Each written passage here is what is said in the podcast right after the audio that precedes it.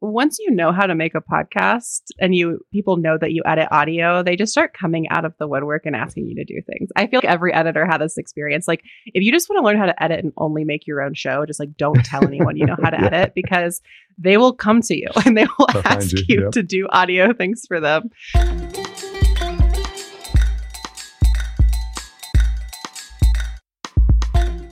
Podcast Junkies, episode 333. What an interesting number. Some high vibe energy associated with that number.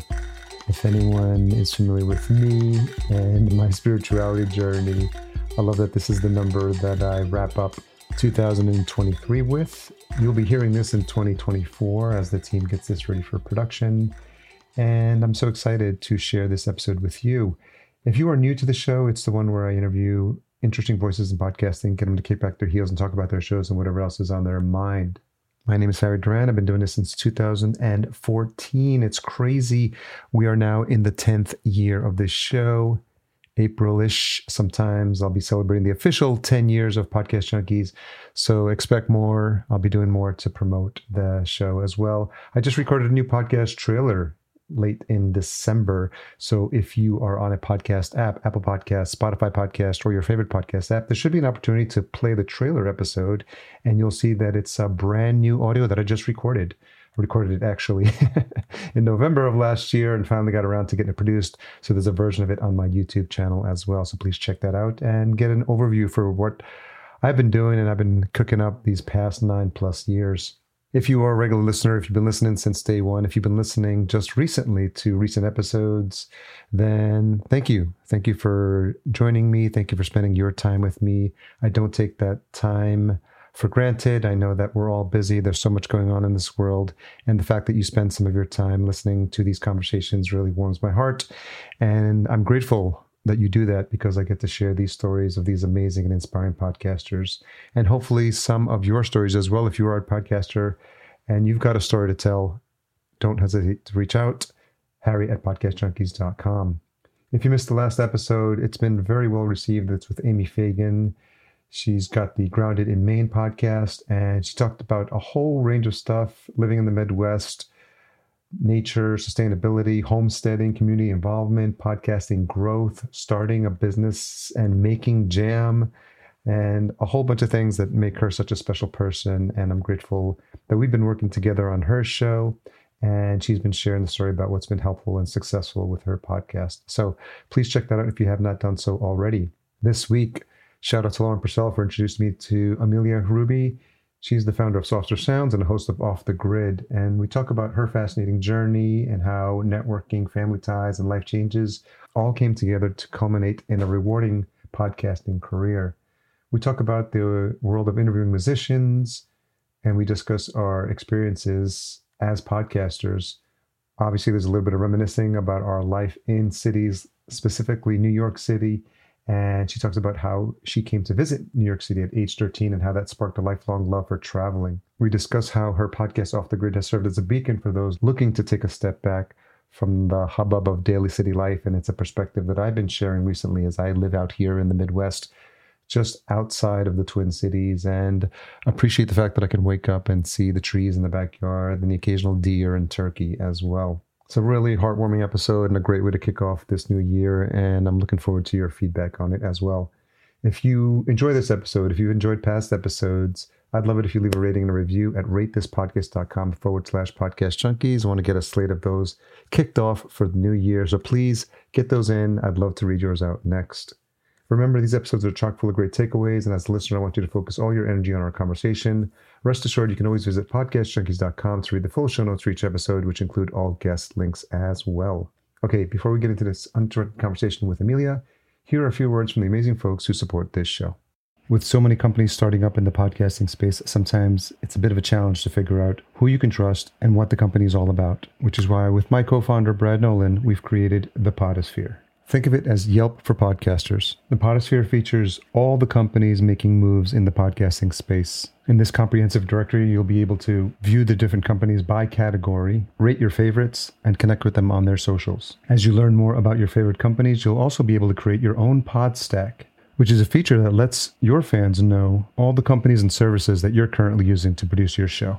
For the most comprehensive podcast directory in the galaxy, head on over to thepodosphere.com. If you've been on the fence about getting your podcast started, I have great news for you. My newly updated course, Podcast Blueprint 101, walks you through everything you need to get your podcast off the ground. And best of all, listeners of this show will get 50% off. In this course, I'll walk you through everything you need to get your podcast off the ground. In section one, mindset, we'll talk about getting started, the importance of the right mindset, and how to think about continuous improvement for your show. In section two, we lay the groundwork. We talk about planning your show, positioning it, and how to go about creating a quality production. In the growth section, we focus on where and when to publish your show, how to promote it to the right platforms, and as an added bonus, some specifics about how you can profit from your show as well. I've also included a list of tools and services that have been helpful for me in the growth of my show. So again, the URL is podcastblueprint101.com and use promo code PBHD50 to get 50% off exclusively for listeners of the show. So Amelia Hruby, founder of Softer Sounds and host of Off the Grid, thank you so much for joining me on Podcast Junkies.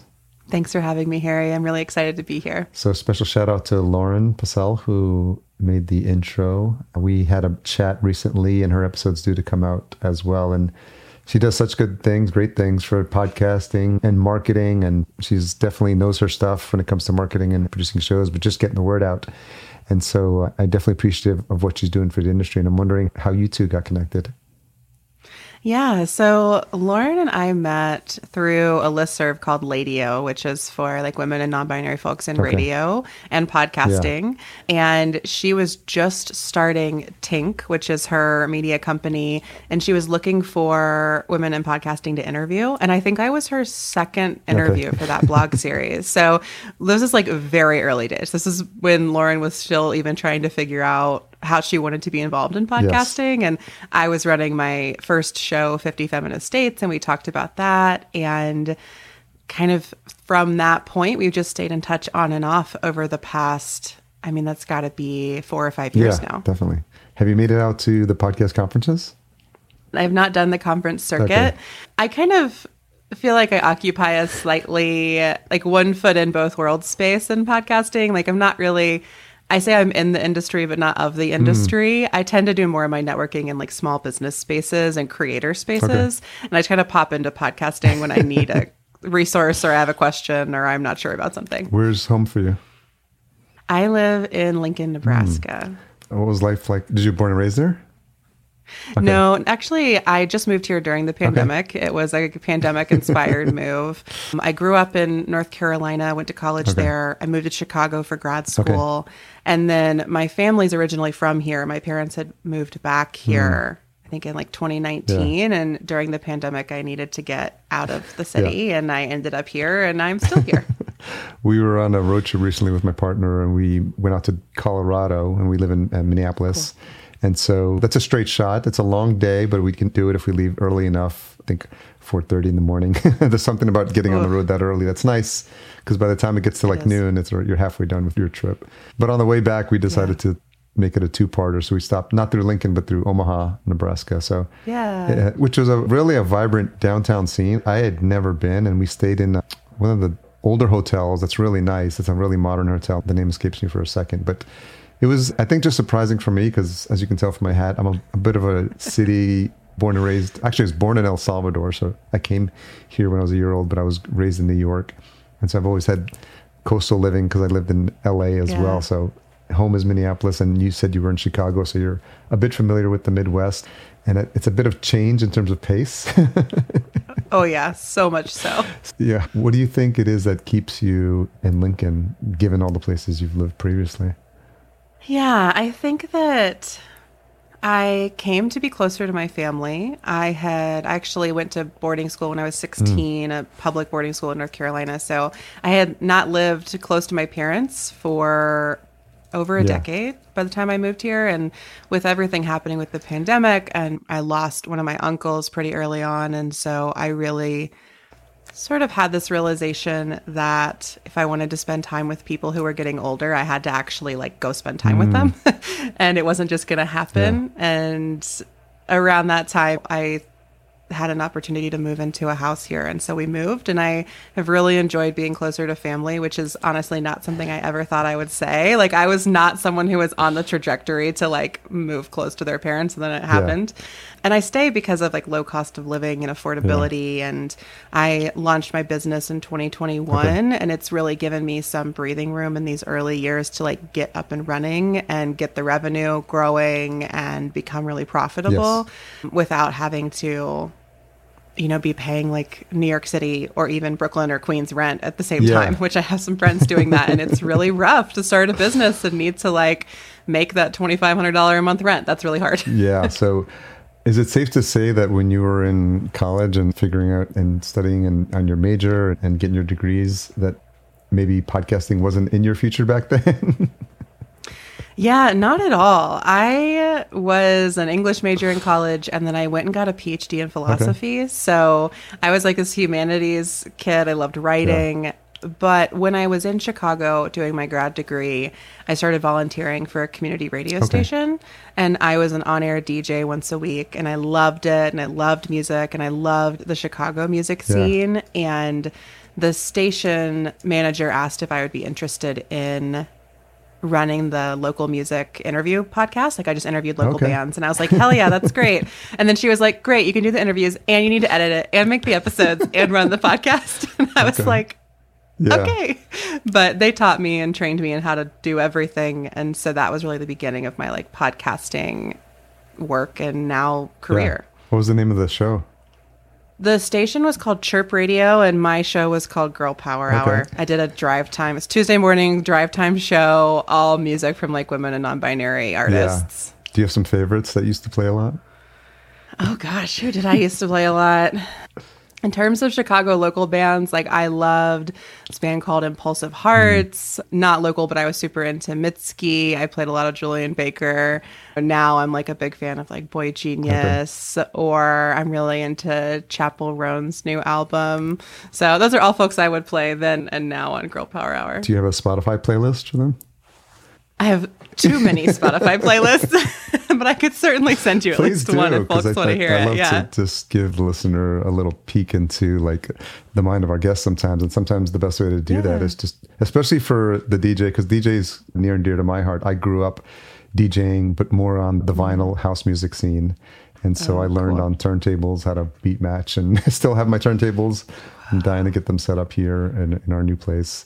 And similar to you, I think how you this may be a feeling that you had, but it's this idea of controlling the mood of mm-hmm. and the, tempo of and, and, I don't know how much feedback you were able to get on the radio station, but as a DJ when you're live and you're mixing, you literally can see the results of the song you played, and it either continues the energy or it drops the energy. And you're just like, okay, that one didn't work, and you have to like think on your feet, which yeah. which I love. Yeah, that is such a fun experience. I've live DJed a few times, not on yeah. vinyl. I don't know how to beat match and all of that, but it is so fun to be in that like responsive place with a mm. crowd. Like I think there are few opportunities to like really be creating or mixing in real time and see what the feedback yeah. is. And radio is definitely not like that. Like I was in this sort of, you know, windowless studio at 5:30 in the morning by myself. Yeah. yeah. and, and, getting, you know, playing things. But sometimes we get call-ins or sometimes I'd hear from get emails from folks, so that was always exciting, but not quite that same responsivity, which honestly, like I think is something people really miss in a lot of like in podcasting. I hear from a lot of the hosts that I work with the sense of like I love making the show, but I never hear from anybody and I like I want to know what they think, right? Like there's not yeah. necessarily that like easy kind of feedback or social mechanism within the industry or like within podcasting right now. I think what was helpful for me because on the meta version, I have a podcast where I speak to podcasters. So I go to podcasting yeah. conferences, and I think early on, I made a conscious choice to make sure it was video. So I at least developed a rapport with my guests. Back then, it was mm-hmm. Skype with call recorder. But then you go to the conferences, and they're like, "Hey, Harry, really enjoyed that conversation," or "Hey, Harry, I've been listening to the show." And it's happened with my second show as well, which I host a show called the Vertical Farming Podcast. And I now I go to indoor farming conferences But people there have listened to the show and they're like, oh, I've listened to all the episodes. And I think as a host, there's something humbling about the fact that people spend their time with you, like dedicate an hour of their time to listen to your show, which I never want to take that for granted because without our listener, we, we wouldn't have a show. Yeah, absolutely. I'm always have the sort of reaction of like when I put out an episode and then someone's like, "Oh, I heard you say this." I'm like, "No one was supposed to hear that."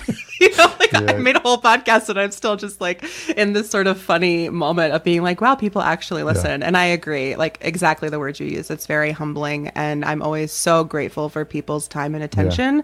especially in this era of like endless pings to our attention all the yeah. time. So when you were assigned the duties for hosting the podcast for the radio station, was that your first foray into podcasting or had you been listening to podcasts at that time or how aware of, it were you?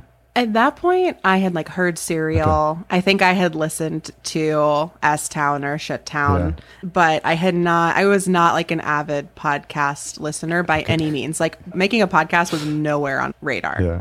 And so, what did you learn about the process that was different than what you were doing in the radio station?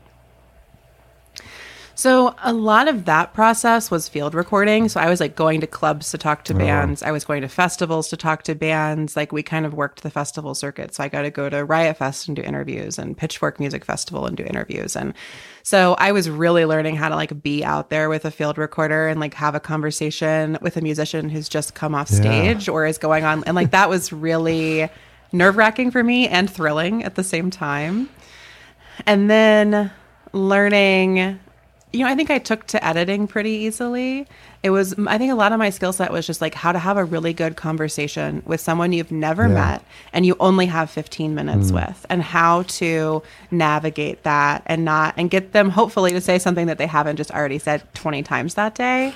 And I think that's made me like a much better podcaster. Like most podcasters, you know, we're like, in our home studios, hanging yeah. out, talking to somebody over the internet. But the fact that I had to do that a bunch of times live and it's similar to what you're talking about, DJ, like get that responsive feedback, like, oh, they didn't like that question, or oh, they don't want to talk about that, or like, you know, kind of navigate that with yeah. people. It just made me a much better interview when I did interviewer when I did get back to this more like virtual podcasting space.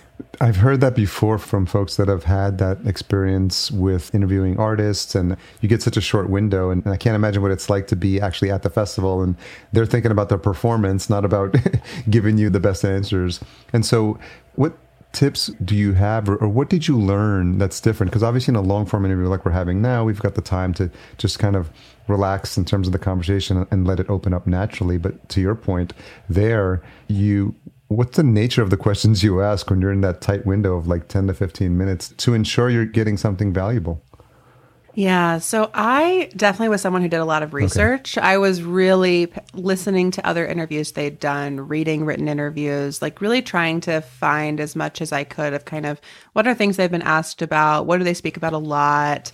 Is there anything that's kind of pinging my interest or attention yeah. that I can bring to this that might be a little different or take something a little deeper? So, like the research phase was really helpful coming with questions ready. I would normally write a list of like at least 10 to 12 questions. Okay. I never had time to ask all of them, but that way I didn't have those moments where like I'm just blanking out yeah. or where if they answer things really fast sometimes people will give you like a one sentence answer and i need more questions so i always wrote like an abundance of questions yeah. for my 15 minutes with them and then i think all of that said, it's like you need to do all of that. And then when you get in the conversation, you need to forget that you've prepped and just like go yeah. because it's also awkward if all you do is read your question and stare at them and ask them to answer. So, kind of having those like empathetic, like responsive skills where you can be like kind of leaning in and asking them about or noticing when they seem interested in something and asking a follow-up question about that before moving oh, yeah. on or noticing when they're not interested and like quickly moving on i also always would ask a question like that was really about like where we were so if we were at a festival i'd ask if they'd i would know if they'd played the festival before but i might ask about their last performance or if they're excited to be there for the first yeah. time or something to kind of just open us up into the space we're actually in yeah. and then go deeper into their music or art practice or whatever it may be it feels like that skill is so important to learn because as a podcaster, that happens a lot, especially in the early days when you're getting your feet wet with podcast interviews. You have to learn how to read the room or read the guests and their feedback. And obviously, I can't imagine what it's like. Occasionally, I've had it happen. You know, you ask a question and it just didn't, didn't land properly, or you can clearly see that's probably not something they want to talk about. So you have to learn how to pivot very quickly and just keep the conversation. Sort of this, this idea of managing the flow of the conversation. I think is such an important skill to learn. Yeah, and I think I agree completely. It's such an important skill and it takes time.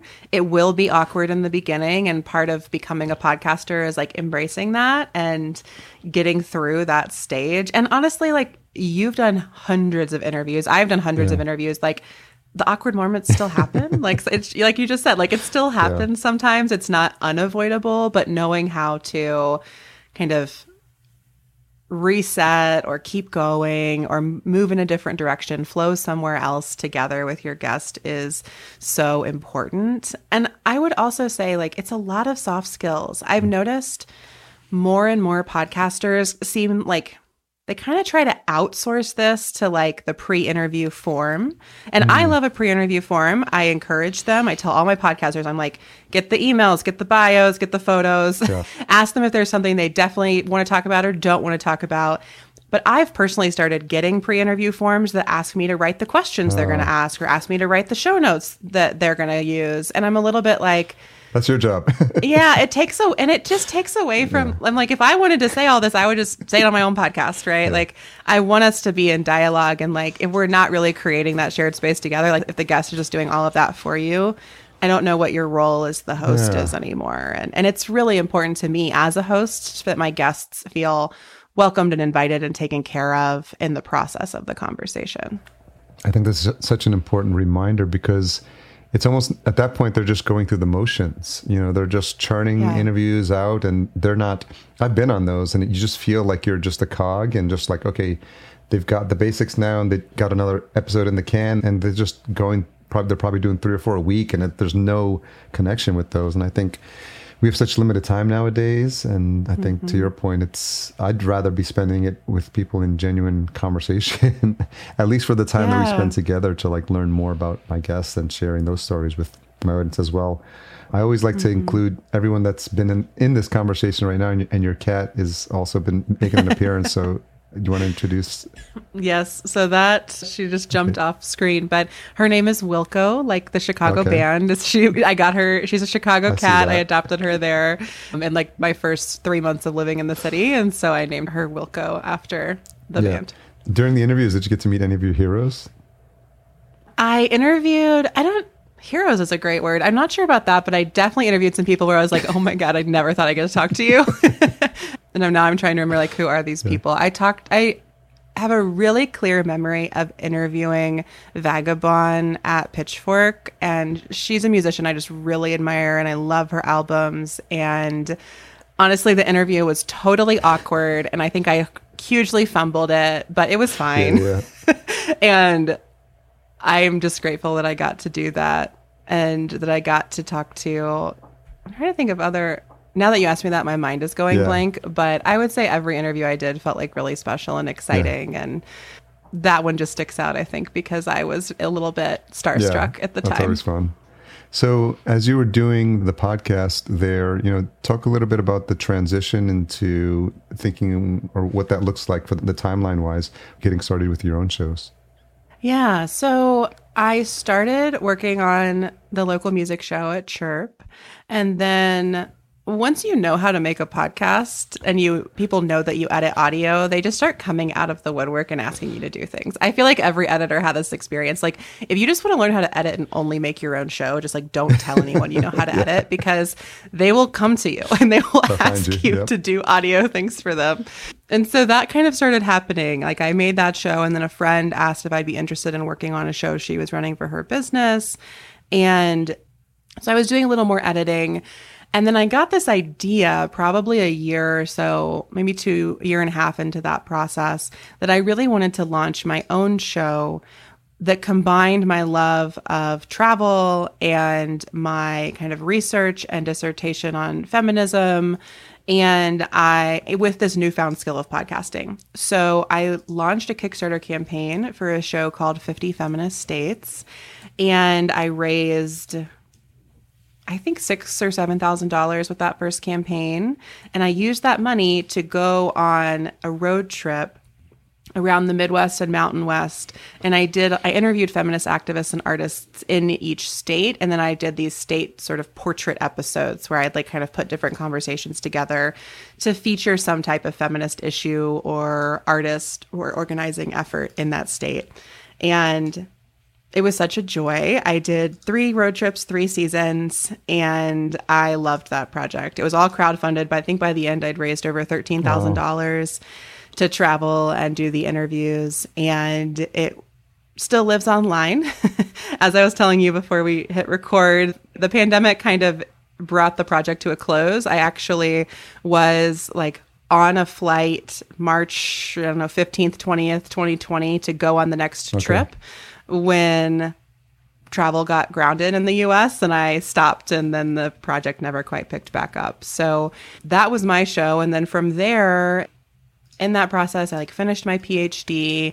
I moved to Nebraska and when I got here, I wanted to transition out of the job I was working in into my own business. And so I kind of took all these podcasting skills and contacts that I had, and I launched Softer Sound Studio, which is my podcast studio working with entrepreneurs and creatives to make their shows. And now we have a roster of a few dozen shows at any given time, and we make episodes with people and write show notes and do all that good stuff. And it's a blast. I really love it.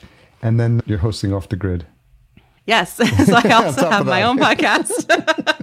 Who knows? In your yeah. So I also have in my spare time, I have like three podcasts, but the main one is Off the Grid, which is a show about leaving social media as a business owner. And it's basically for anyone who wants to like share and sell their work online or offline without needing social media, relying on social media to do that. So on the show, I share a lot of strategies and stories for about creative marketing practices. And then I interview former influencers about their journeys, like leaving social media or quitting influencing. And I talk to a lot of business leaders who share, you know, different marketing practices they use or business ideas that have been like foundational for them. And I'm really just trying to help people realize that they do not have to be on social media for their business, podcast, art studio, whatever it may be, to be a success. Like we have other ways we can market and sell our work if you don't want to be on social. Lots to unpack there, so I'm going to try to make sure I, I manage these threads that I'm dying to pull here. I'm curious where your love of travel came from or when that started. I think it started growing up in a pretty small town Yeah. and feeling totally stifled there. I grew up in like a county of 30,000 people in North Carolina. And I always was like buying magazines and watching movies and like dreaming of going other places, primarily like New York City, uh, your hometown.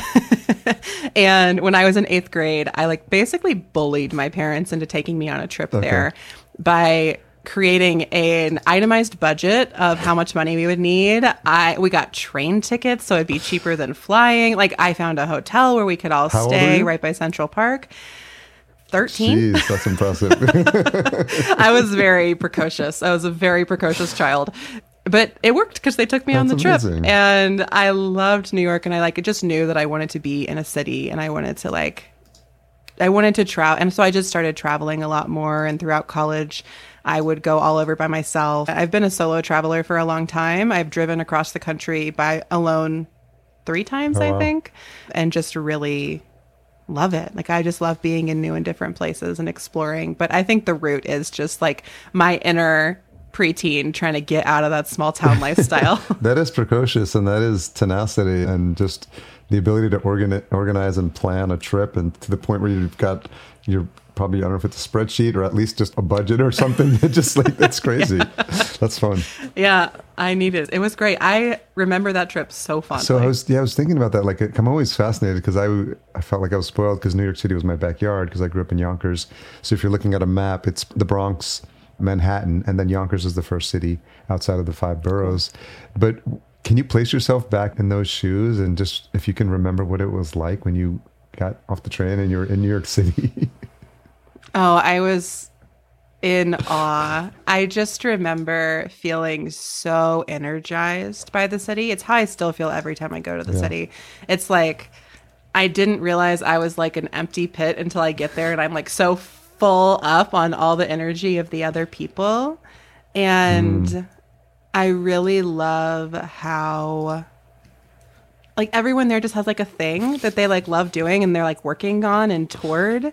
And sometimes that can be exhausting. I do understand that, but I just felt like especially because I was that precocious teenager, I was just like why doesn't everyone care more and want more and do more? And in New York City, they are caring more and wanting more and doing more. And I yeah. felt so excited by that. But I think some of the highlights for me were just like getting into the city, walking around. I remember riding bikes in Central Park. I remember mm. going to Times Square. And at 13, I loved oh it. I God, thought it was yeah. the best place in the whole world. Now I often go to New York and don't leave Brooklyn, but that's different. it's a lot. But yeah, it is a lot. But yeah, and I remember just being like I feel the image that's coming to mind is like a Looney Tunes character mm. with like the stars and like the auga eyes. Like that was me the whole time I was there. That's what happens in Times Square. I mean, it's a sensory overload. You know, it's oh certainly it's like the whole strip of Las Vegas consolidated into like those corners.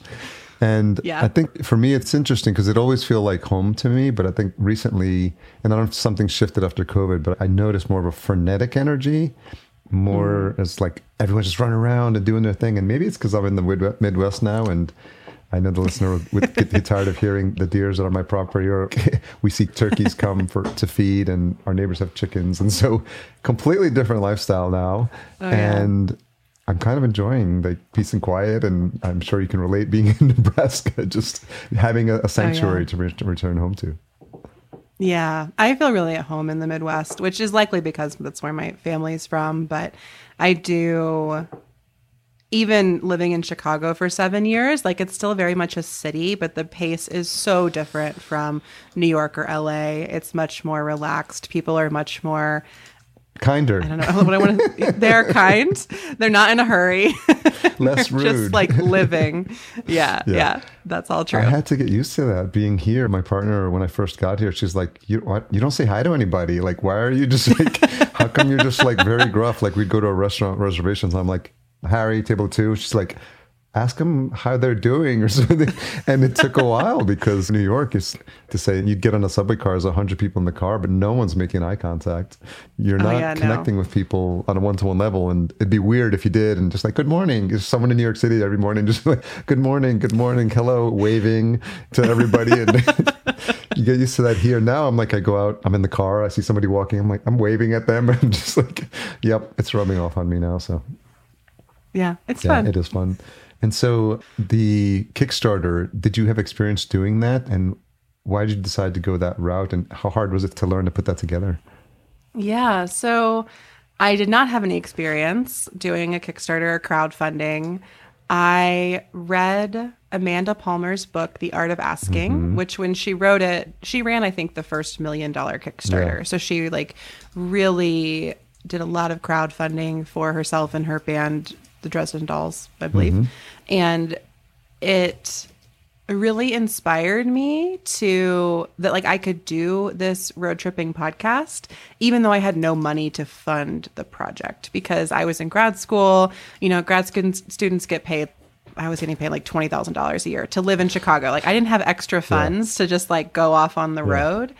And I think that really what the reason it worked well for me is that I had been doing a lot of like community work in the city. I had donated a lot of time to the radio station. I had also worked with this organization called Forth Chicago that supported creative women business owners. And like because I had been volunteering essentially so much, like when I created this campaign asking for support, people really showed up and they were really excited to support me and to support the idea at large. Yeah. This was also happening in 2017. So, you know, the year that Trump goes into office and like I think there was a lot of hunger for reckon like learning more about feminism around the country. You know, it was like the year of the women, the first women's march, or at that time, that iteration of it. And so I think that like the project I was bringing my community together, and the project was like really needed in that moment in a way that honestly I don't know if it would resonate now, yeah. but that's okay. Yeah, I'm sure you learned a lot about that process and also on the responsibility you feel like when you have people that are contributing in probably small dollar amounts and how they all add up, you know, to those thousands you were able to collect and use as the basis for this trip. I imagine there's a special place in your heart for all these individual contributors who really like believed in you and supported you. Oh, most definitely. I'm like so grateful and have so much gratitude. And I think that, you know, I carry that forward. Like I feel that same gratitude for my listeners now, even though maybe they aren't donating dollars in the same way. Although many of them mm-hmm. are, because I have a lot of offering or I have offerings associated with my podcast and they buy those things. And it's, I really appreciate that. And, but I think that it was so like crowdfunding was like a really great step toward running my own business. It taught me a lot about asking for support, asking for money, thinking about what I could offer that was like reasonable for me to produce in response or like as thanks. Yeah, yeah. And yeah, it was like a little mini experiment and it went really well, fortunately. Off the grid. This is a very interesting topic, and I just happened to see someone who's been in like a business mastermind previously. He's got incredibly successful businesses, like multi-million dollar business, and he recently just posted he's gonna stay on Facebook as his one channel, but he completely signed off of everything else. He's got four daughters. Mm-hmm. He lives in Australia, and I think he just had a realization that time with his daughters is a very small window of memories, you know, because as they get older, then they start to, you know, he already with his older mm-hmm. daughter, she's already said, Hey, I think he would be reading her books at night. And she's the first one to say, Hey, I'd actually want to read this book on my own now. So, which is a, a bittersweet mm. moment, right? As a parent, you're like, Oh yeah. no, like you're losing that connection. So that's top of mind for me. And it's so interesting that this came up. And I'm wondering about the origin for this, you know, how you came up with this, with, with this idea.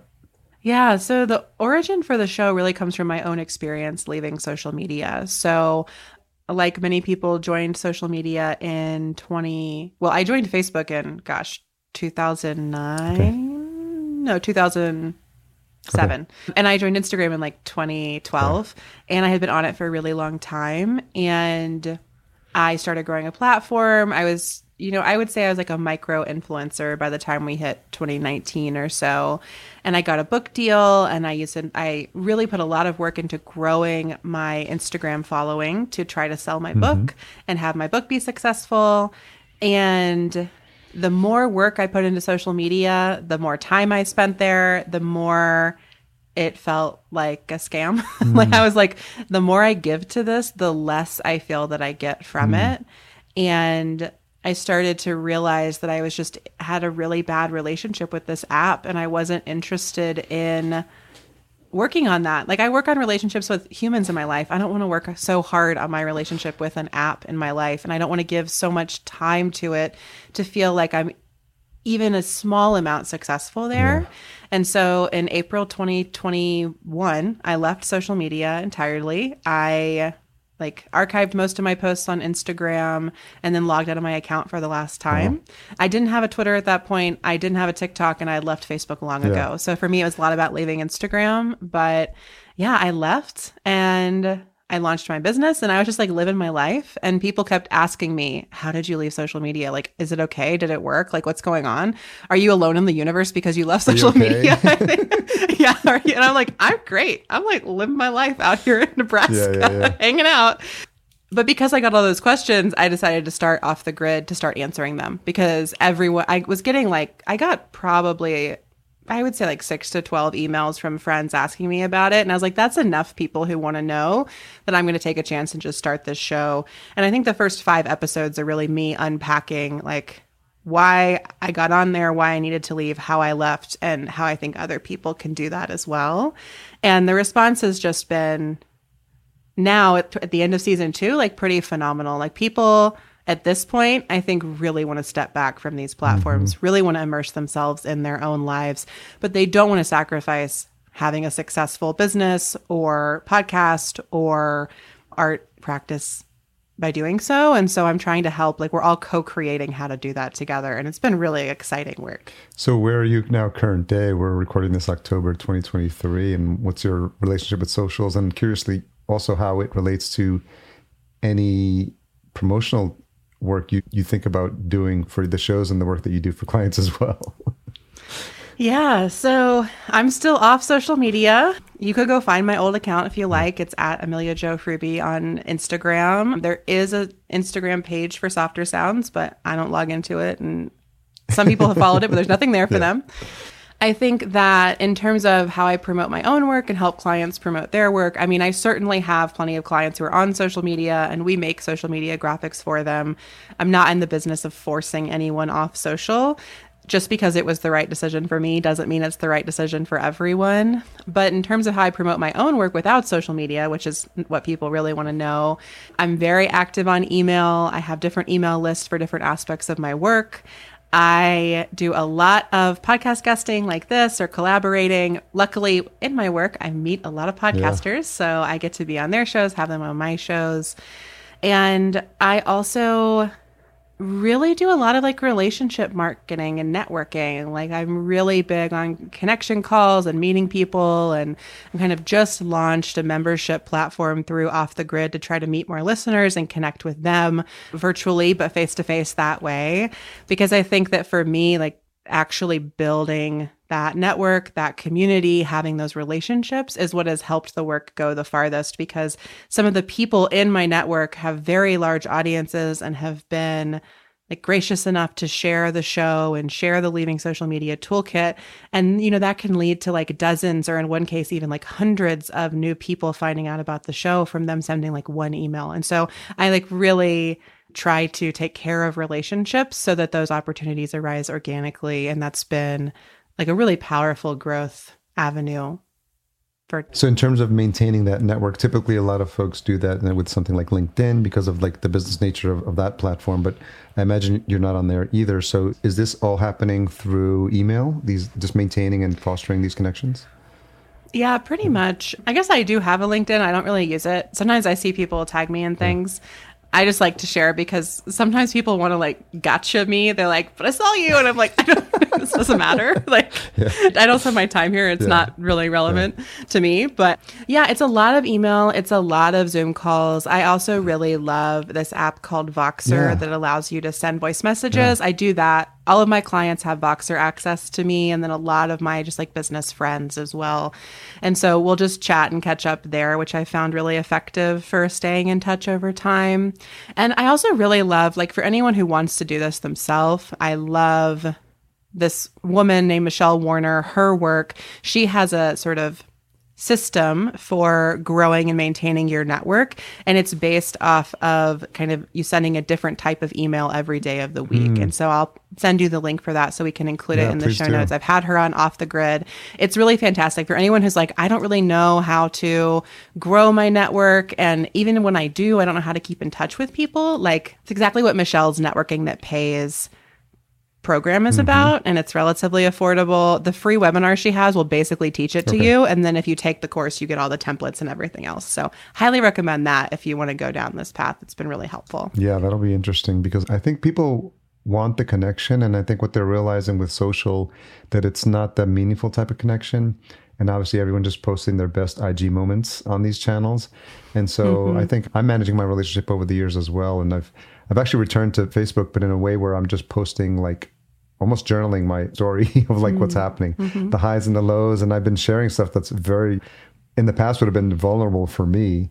So I think it's interesting to see that there's some people getting that feedback, but I can totally understand how it can just be all consuming, especially you're producing shows for clients you know that's top of mind for me so i'm conscious of like doing my best to get their shows promoted and you have to be in the social world to do that or know or keep up with what's happening there so you know it feels that sometimes like you're on the hamster treadmill a lot yeah and i think that's something that's really been a benefit to me that I understand not everyone can do, which is that I did leave social media.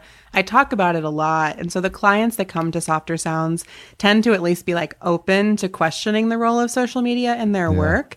And I've had some people come who really like they want to have a podcast, but what they really want is to have like 20 reels for each episode and all of that. And, you know, they're just not a good fit for yeah. us. But there are tons of other studios out there who will make that type of content with yeah. you, and that's okay.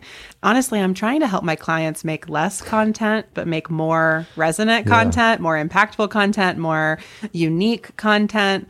Because speaking to like our earlier part of the conversation, like I'm tired I don't enjoy when I show up for an interview and I realize I'm in like a content mill and it's just Yeah. like so impersonal. And I don't want any of the shows I work on to ever feel that way. And sometimes that means we have to like slow our process down or take a step back. But like I'm really invested in making more intentional content in podcast episodes, in newsletters, on blog posts. And I'm trying to help my clients do the same.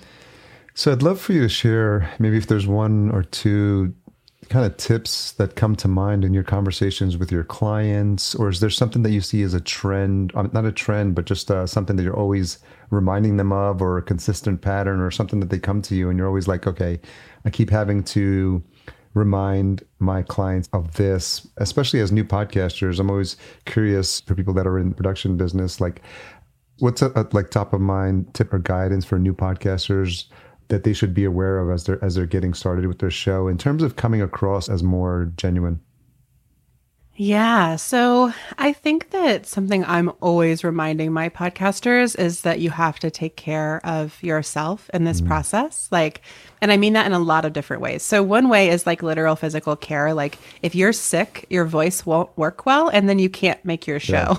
And it really like we can get so disembodied in our work habits that we forget. You know, you're like, well, even now I'm like, oh, I'm a little sick and I'm recording this. But you're like, oh, I can sit on my computer and like write my newsletter while I'm sick. Who cares? But then you go to record your podcast and you sound like a frog the whole Yeah. time. And you're like, oh, yeah, like actually, we have to take care of ourselves in this process. And I think. I think because right now we're kind of entering flu season, that's top of mind because I'm getting it from a lot of people who are like, I can't, we have to take a break because I'm Yeah. sick, which leads to like a second point, which I think is I'm always giving people permission to take breaks, mm. which is really hard for people who run weekly shows. Like it really feels like a failure point Yeah. to have a week without an episode. In terms of newer podcasters, they're probably not at that point yet, but something I'm always saying to them is that the process of launching your first episode is a big, beautiful feat that I want to support you with. And then it's like a whole other thing to keep going in the ongoing way.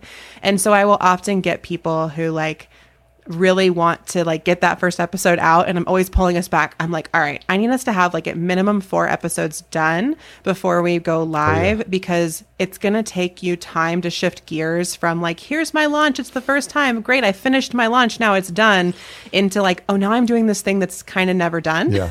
like I'm always helping them I think to be a good podcaster, you have to be able to work ahead and stay present with your episodes that are going live. Mm. And that's really hard for some people, like really hard. and I've noticed that. And for those people, I encourage them to have a slower cadence. I'm like, if you can only work on the episode that's going to go live and share it, then we got to move to like bi weekly or even monthly so you can be present. Otherwise, you have to have the capacity to like see ahead and stay with what your audience is getting as they're getting it. And so I just really think for podcasters, it's a lot about pacing. And like we really have to learn what our pace is, how we can pace. And people don't anticipate that when they launch a show. And so I'm always helping them navigate that as we enter the process. And some of that is the permission to take breaks, the permission to slow down. And some of that is also like, speeding up together and like realizing, oh wait, I do have the capacity for this. I'm so excited. I want to like sprint through it and we can do that.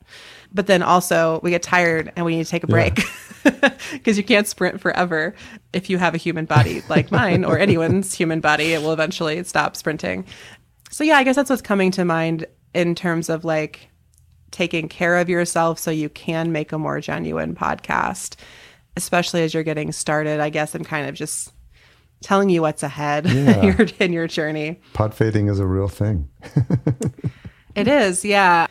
I'm trying to work on a sort of like manifesto about sustainable shows, like making them sustainably, not like eco sustainability, but like I've really just been noticing with a lot of my clients, like we're all burnt out. Like they're burning me out by trying to make more content. I'm burning, like their show is burning them out in the process. And I think we need like a reframe on podcasting and what expectations we have for ourselves and our show and what expectations our audience have for us so that like we can keep making these shows because I've lost a couple really great shows over the past year because they just couldn't make them anymore mm. and it makes me sad for like not for me, like my business is fine. It makes me sad because they were really good yeah. shows. And like I wish they still existed and had the energy to keep going. And I respect that it wasn't the case, but I want to see less of that in the industry, not more of it. That's a such a helpful reminder just to take care of ourselves because without our voice and without our health, we don't have a show, right? We exactly. we are the point person for this show and we're the transmission that's happening. If we're not taking care of ourselves with our health and our mind and we can't be present for our guests and then we're not going to be producing the best that we're capable of. And I think that's such a an incredible helpful reminder for people and just to also just to understand what their pace is and to go at the pace that's comfortable for them. I think it's such a great reminder. Yeah. I'm curious, Amelia, because of you study of philosophy, do you find that you return to that a lot, or how is that colored, like sort of like the lens through which you see and live your life? I don't think of maybe like philosophers or philosophies very often, like specific things. But what I have, what I'm learning it's taught me is that I'm an incredibly critical thinker mm. and I'm really able to kind of assess trends or things that are happening and have like unique insights and see ways and then also have those take those insights and kind of convert them into like frameworks that non-philosophers can understand. So in the context of off the grid, I'm able to do like a 20 minute episode. Like my very first episode of the show was like three myths about social media for small business owners, or three myths and one truth, I okay. think. And in that, I was really able to point very quickly to like, here are three points of dissonance that you've probably felt with what you've been told about social media and what you've experienced about social media. And I can really kind of look at it, I can point those out, and I can give this like snappy content framework for it. Yeah. and nobody goes to get a PhD in philosophy to be able to do that. Most people just become content marketers, but I got a PhD in philosophy to be able to do that. And I think that really I don't underestimate like the power of being a really smart critical thinker mm. in this sort of era of so much AI generated content, so much like SEO yeah. watered down content. Yeah. You know, so much content is just written for like algorithms and computers and without other people in mind. And I think that I'm really grateful that I spent seven years just like reading really smart people, thinking about what they have to say, and then taking apart what they said and critiquing it. And that's really kind of allowed me to do that with things I care a little bit more about than maybe, you know, like 17th century German thought. Which might, that makes great for conversational talks when you're with someone or you're at the bar or something. It's I'm sure it makes for very interesting sidebar conversations when you find someone. It certainly can yeah. when they want to talk yeah. about it. But normally nobody brings up like Kant at the bar, but they can. Yeah. I could talk about it. Let me tell you about Nietzsche.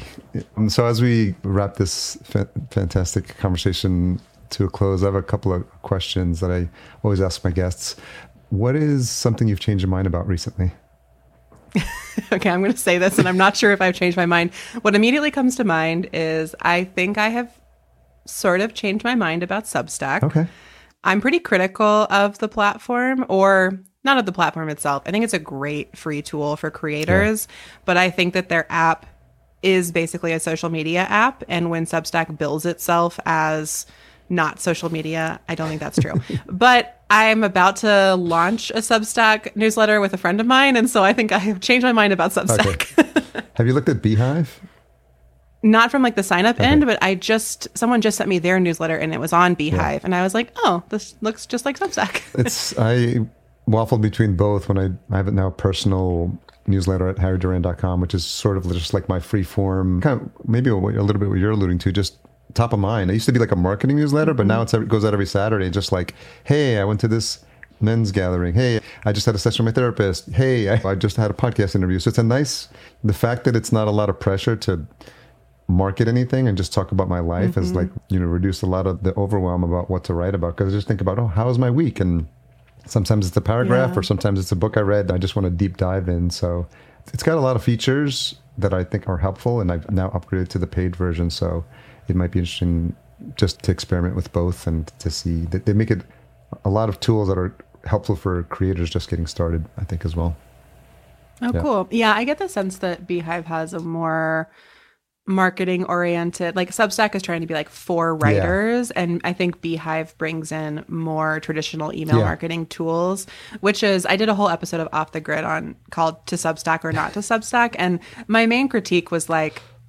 Substack's not great for business owners. It doesn't do the things you need your emails to yeah. do when you run a business. But like that, not everyone runs a That's business, true. and it, I think beehiiv might be an alternative that is also good for business owners. What is the most misunderstood thing about you? Well, people think that because I'm not on social media, maybe I have no social life, which is extremely not true. I have so many friends. I talk to them all the time. I have a very fulfilling social life. It's just not on yeah. social media. Let's not get it twisted, as they say. It's digital social is very different from like IRL social. yes, exactly. Yeah. Well, thank you so much for taking the time to come on the show. Thanks again to Lauren for introducing us.